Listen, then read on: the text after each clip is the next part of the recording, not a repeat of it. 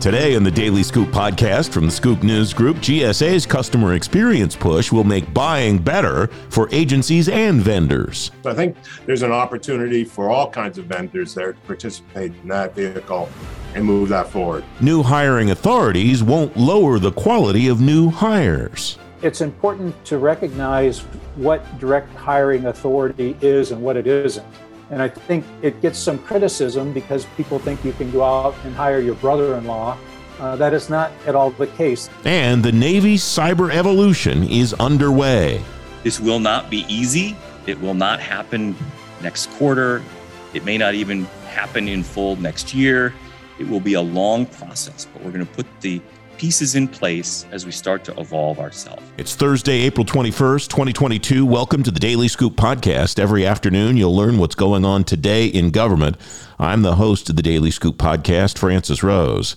Here's what's happening now. The Defense Department's getting better at buying artificial intelligence tools, according to the leader of the Joint AI Center. Lieutenant General Michael Groen, the director of the JAIC, says the unit's pulling together different contract vehicles and improving data sharing practices with industry. Groen says the JAIC will move from using Army Contracting Command to let contracts to being able to do them on its own. The Biden administration's customer experience goals go farther than, quote, just fancy new apps and websites. The federal customer experience lead at the Office of Management and Budget, Amira Boland, says discovery sprints to learn more about how those interactions work for citizens will start this summer. Those sprints will help OMB create a list of what Boland calls priority pain points to address. You can read more about these headlines and lots of other news at FedScoop.com. The General Services Administration is prepping its spring release for the Federal Marketplace. GSA says it's based the release around human-centered design. Roger Waldron's president of the Coalition for Government Procurement. Roger, welcome. It's great to see you again. Thanks for coming back on the program. What's the Federal Marketplace mean both for the people who will use it, the government customers, and the vendors that are trying to sell stuff through it? Welcome. Well, first of all, thank you, Francis, for inviting me back on the show. This is a very timely effort on GSA's part.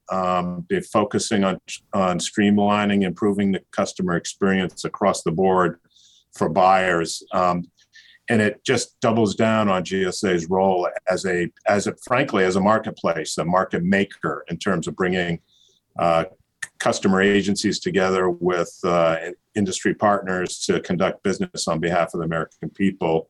I'm excited to see the release moving forward, but GSA is focusing on, fundamentally, it's focusing on the right places in terms of, first it consolidated the schedules contracts to try to create greater uniformity across the program, as well as making it easier for both contractors to get a contract and manage their contracts, as well as agencies to buy off those contracts. And then now they're taking the next step with regard to their systems and just how people transact business through electronic means and other means. So I'm excited to see this step forward, and GSA is making some positive moves in the right direction. I mean, and I think it also creates a foundation for other areas where GSA could focus on addressing customer experiences. What would you like to see next as far as CX goes, Roger? So I think that an area where GSA, I think, can focus and pivot and focus as consolidated contracts is working on its systems, and that's supporting the contracting workforce at GSA and just asking questions: do they have the right training in place for the contracting officers? How can they enhance the consistency amongst the workforce? What are the right performance measures for the acquisition workforce in processing, managing, and engaging with their industry partners and their customer agencies? And also just structurally, what makes good sense in terms of trying to enhance the implementation of policy consistently across the program? I think those are areas where there's clear opportunities for GSA to further improve the customer experience, especially for industry partners dealing with the schedules program. And an example of that is the economic price adjustment issue with regard to inflation and the pressure on industry partners. GSA is moving in the right direction in that regard. And today, for example, they're having an industry day, so to speak, for MAS contractors, where they're going to talk about some of the streamlining that GSA has done to try to address, the inflationary challenge that industry partners face in the current environment.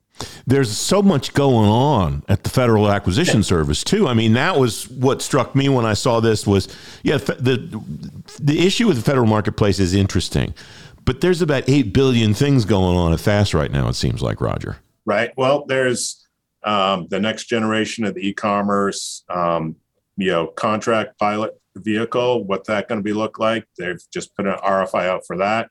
They've got the Polaris procurement going, or in stasis right now with the bid protest as they look at how to handle those. They're going to start working on the next generation of Alliant and what that should look like. They're working on the next generation OASIS. They're trying to address the EPA issue and inflation for scheduled contractors. At the same time, they're trying to modernize their systems and improve the buyer experience and the industry experience and how they engage across. So there is a lot going on there. But it's a $60-70 billion enterprise, and there's always going to be a lot going on. And clearly GSA is taking steps to try to address each of these things. And I think one area that they definitely need to start focusing on a bit more in this next iteration is the workforce, and especially the MAS acquisition workforce. All right. I want to come back to that, but you mentioned Polaris, and that's like the magic word on the old game show, where the thing pops down and it turns into a... I, at the risk of sounding like a spin doctor for GSA, it seems to me that a lot of people are griping about Polaris, and I understand it. I get it from the vendor community, but doesn't GSA maybe deserve a little bit of credit for the fact that when that protest was filed, they put a pause on it and said, okay, wait a minute, maybe there's a legitimate case here and we need to rethink this? Is that, do they maybe get a little bit of a gold star for that? Yeah, absolutely. That's the way it should work. And that's like, that's sound management. When if somebody comes up with an issue that you need to say, hey, wait a second, we have to take a step back and look at it. That's perfectly appropriate. And it's part of the business that we have chosen, government procurement. So, GSA is right to take a look at it. And, I don't think they should be criticized at all for that. What do you think of all of that mix that you just laid out there, of all those things that are going on there? What are the pieces? How do you expect the timeline to look? Is there any, can we get any sense of what should happen in what order, or what should happen in what priority, or any of that? Because I imagine there are some people there. Sonny's got to just be working his tail off, and Laura Stanton too. I mean, they're just cranking it at this point. Right. So, just from a procurement perspective, so Polaris is ongoing. I think the next in the big contract vehicles, the follow-on for Oasis is, sort of next to be teed up and move forward, because that contract vehicle, I think the contract term ends 2024 or so. So they've got to, start moving on that one. That will be next. And Alliant 2 has been hugely successful, a great program. And, and I know they're watching the ceiling and making sure they're managing to that contract ceiling, but they've acknowledged that they got to start planning for that. So that'd be the next one. It seems to me, while they're doing EPA clauses, and we haven't even talked about some of the other things that, GSA is asked to do, whether it's, implementing new cybersecurity requirements, there'll be sustainability requirements and or reporting potentially in government contracts moving forward, that those things have to be implemented. And with regard to e-commerce, again, that pilot, I think there's a 1.5 years left in the pilot contract. So they're going to be moving out pretty quickly to try to, expand that program and move that forward. And that program has sort of been moved to a different office outside of the IT category. So from an industry perspective, we'd like to see it expanded actually in the next iteration. As I mentioned, there's 18 months left in the contract, and they're looking at the acquisition strategy for the future one. And I think there's opportunity there. I think they need to expand that vehicle, actually. I think, and that through expansion and bringing in more vendors, the program, I think, will get greater traction amongst buyers. And again, this is about, the customer experience and bringing together buyers and sellers. So I think there's an opportunity for all kinds of vendors there to participate in that vehicle and move that forward. A lot going on at GSA. Appreciate you helping me understand it today, Roger. Thanks. Thanks, Francis. I appreciate it. You can read more about all the activity at the Federal Acquisition Service in today's show notes, TheDailyScoopPodcast.com. I'm Francis Rose, the host of the Daily Scoop Podcast. IT leaders from CISA and HHS headline the Government Innovation Strategy and Technology Conference happening May 19th at the International Spy Museum in downtown D.C. You can find a link to learn more in today's show notes, TheDailyScoopPodcast.com. All federal agencies would get hiring authorities and flexibility some agencies have now under a new bill in the Senate. It's the latest effort to address the hiring issues the federal government has. Dan Sitterly is president and CEO of Sitterly Alliance Solutions. He's former principal deputy assistant secretary of the Air Force for Manpower and Reserve Affairs. Dan, welcome. Thanks for coming on the program. I look at this bill from Senators Mike Braun and James Lankford, and I see important issues. I see a lot of things that the government has tried to address and legislation has tried to address before. What's new here in your view, and what's important for agencies to help them? Welcome, Dan. Well, thank you, Francis. It's great to be here. I appreciate it. And before I talk about that specific legislation, I think it's important to understand the federal personnel system a little bit about it. It certainly is one of the most complex, some people would even call it dysfunctional, personnel systems in the world.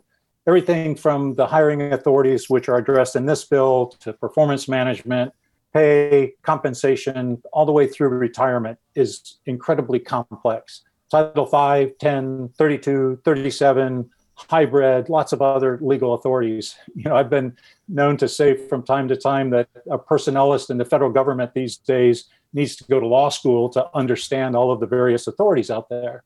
And so a while back, the senators asked me at a hearing what I would do to simplify it. And I frankly told them I'd throw it all out and start over again.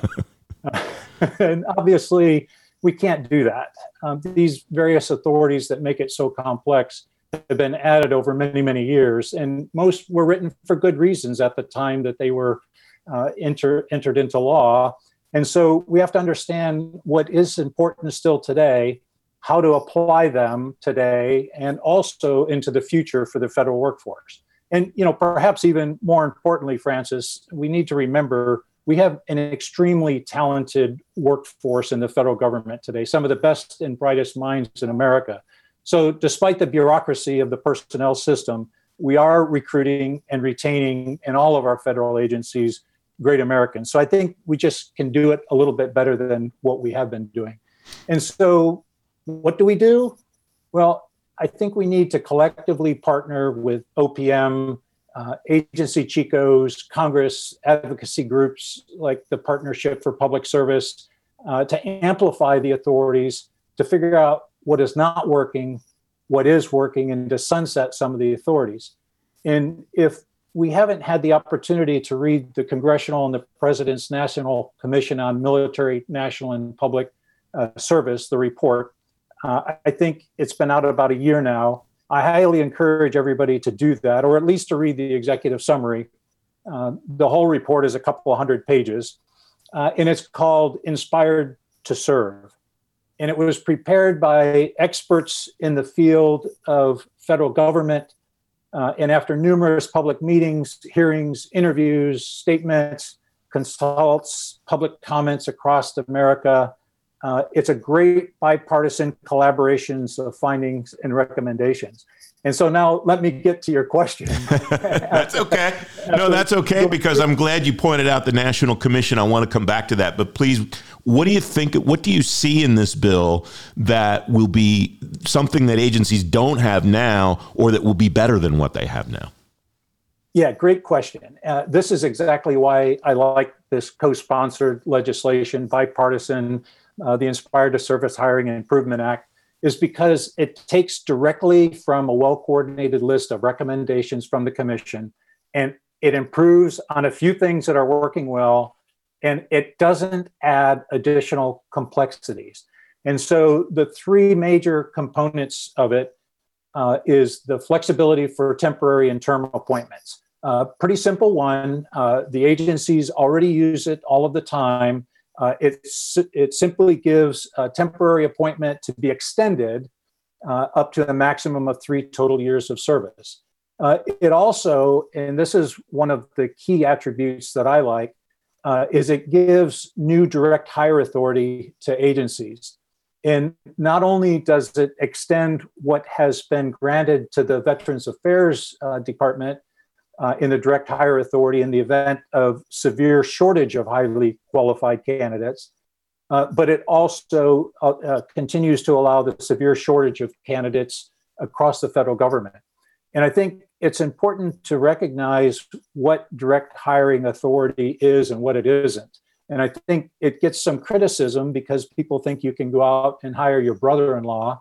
That is not at all the case. The direct hiring authority, you still have to give public notice of the intent to hire. It allows you to eliminate some of the competitive ratings that go on. It allows you to do away with the what we call the three rule of three, and it still has servants, public servants serving a probationary period, and so it simply allows you to get access when you have a shortage of highly qualified people or a shortage of candidates in some career fields, and it's well managed by the Office of Personnel Management. It's well managed by managers. And I think it's something that the VA used extensively. We were able to hire 40,000 nurses during the pandemic using this authority. So I think it will serve us very well. And then lastly, it also allows us to expedite hiring authority for recent college graduates and post-secondary students. That too is important as we refresh the workforce. And I don't think it's a secret to any of our listeners that we have twice as many people serving in the federal government over the age of 60 that we have under the age of 30. And so this is an important legislation, an important authority, which we already have, but it allows the agencies to go from 15% to 25% of the total number of individuals hired by that agency in the previous year, which is important because of budget complications, continuing resolutions, and those sorts of things. Our hiring kind of goes up and down depending on where budgets are. And so that additional 25% will allow us to refresh the workforce with a young workforce. So I'm very excited about this legislation. Dan, is there an official definition policy-wise of severe shortage of highly qualified candidates? Is there a way to measure that objectively, or is it in the eye of the beholder? No, it's very, very objective. And so there's criteria that OPM publishes to the agencies, and the chief human capital officers follow it. You go in, you show retention patterns for a particular occupational series. You show what the market is. There's a very, very specified sort of criterion that the agencies have to use to get there. And then it's published. The list is frankly published on what you can and can't use. I sympathize with your sentiment that the best thing to do would be to throw it all out and start over again. And you're not the only person in Washington that suggested that in the years that I've been following this issue. But short of that, is this the kind of incremental gain broadly that the federal government community can hope to see moving forward, given that I think everybody agrees we probably should throw it out and start over again, and that's probably where the agreement ends, isn't it, Dan? I hope so. I mean, it is complex, but we have to remember that we also want to make it as most fair and equitable for everybody that wants to work for the federal government as we can. And so sometimes when you put different hiring authorities, I think we're somewhere over 100 different hiring authorities out there. They all served a purpose. And I think incrementally, if you go and look at the commission's report, there's some really, really great recommendations, not only for public service and civilians, but also for military and other types of public service, local governments, for instance. And so I think if you can dissect that report, Again, it was analyzed by a lot of folks across the federal government from a lot of different agencies and scrutinized with what the complexities are and how to make them easier. And so I do think that Congress needs to continue to work with the agencies, with other partners to look at each of these. And then let's sunset some of the, maybe you can't throw it all away, but maybe we find that there are ones that we don't use anymore that just simply make the Federal Registry that much more difficult to understand and personnel's difficult to understand, combine some of them, sunset some of them, and then modernize others. Dan Sitterly, a terrific insight. Thanks very much for joining me. It's great to have you on the program. Thank you, Francis. It's always a pleasure to talk about advocating for the federal workforce. You can read more about the new hiring legislation in today's show notes, TheDailyScoopPodcast.com.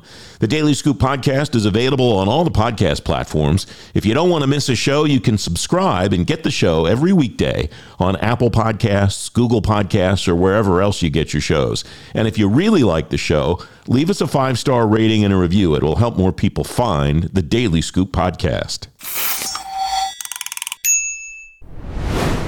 The Department of the Navy is on a cybersecurity evolution. The Chief Information Officer of the Navy, Aaron Weis, was a guest at the Cloudera Government Forum 2022 on Tuesday.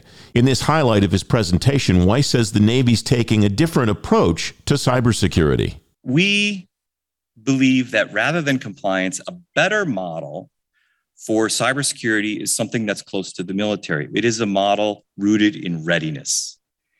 And when I talk about readiness, I'm not saying it's fleet readiness and this fits into that, but I'm saying it's a model inspired by how we approach readiness. Readiness is something that is a dynamic model. As a commanding officer, you would exist every day on some continuum of readiness. It's measured very holistically. There are all kinds of acronyms that we would use to describe that. There is Pistone and others, but at the end of the day, it's about, do we have the right people? Are they trained? Are they qualified on the equipment and the mission? Do we have the right equipment? Is the equipment dispatchable? Do we have the right supply chain in place? Are we going to be able to get material and additional reinforcements to support the mission? It's a holistic model, and that model is a much better view for how we ought to approach cybersecurity. And it's not a one and done.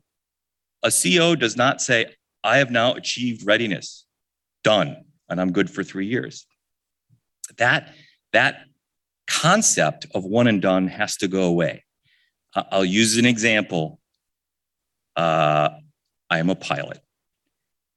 And I'm a pilot because a long time ago, I demonstrated a minimum level of competency behind the controls of an aircraft to an FAA designated pilot examiner. And at the end of that flight, he wrote it up and said, well, you have a pilot's license. And they gave me one, oddly. And if you look at that license in my wallet, it never expires. It has no expiration date. It's good until I die or they take it away from me. But in order to exercise the privileges of that certificate, I have to do things. I have a responsibility to do things. And in the aviation world, it's called currency. I have to maintain currency. And that's a holistic view. There's a physical aspect. I have to go see a flight doc who will certify me and give me a third-class medical or a second-class medical. I have training requirements. There are flight review requirements on regular basis. There are operational requirements. I have to perform X amount of operations or X number of instrument approaches to minimums within a certain period to continue to do these things. It's my job to maintain currency. If I fall out of currency, it's my job to get back in currency. But if I'm outside of currency, I may no longer exercise the certificate. We want to bring that idea of currency to this problem of cybersecurity in conjunction with an approach rooted in readiness. And so to do that and take these ideas, we put together an effort that began last November. It began with a one-on-one conversation with the CNO, and it is expanded from there. And we put together a program that we are calling Cyber Ready. And the idea is to have a fundamental impact on how we approach the problem of cybersecurity and how we maintain our state of cyber ready and apply models of currency so that we're not just getting an ATO once, but you're continuing to earn and re-earn your ATO every day through this idea of currency. So we put together, we had a little informal workshop and we put together a list and I challenged the team to put together a list of all the things that we need to do that are going to make people uncomfortable. Because this is a paradigm shift and there will be a lot of people who are uncomfortable with this. And so there are sort of 7 key themes here, which started out as things that people will be uncomfortable with or that will challenge our way of thinking. And those have evolved pretty much into a set of LOEs that it will take to get at this. But, you know, across the board, and you'll see the tie-ins with this idea of always earning and re-earning and this holistic view that's rooted in readiness, we're going to have to figure out how to measure ourselves with a wider aperture than CVEs and patches. This is not a compliance problem. This is not about counting CVEs and patches. That's part of it. That's part of it, but it's not the whole picture. We're going to have to focus on what matters. The Navy has done amazing work at thinking about RMF reform, and they've gotten that hundreds of lines of RMF down to a few dozen controls that at the end of the day really matter, right? They all matter, but some just matter more.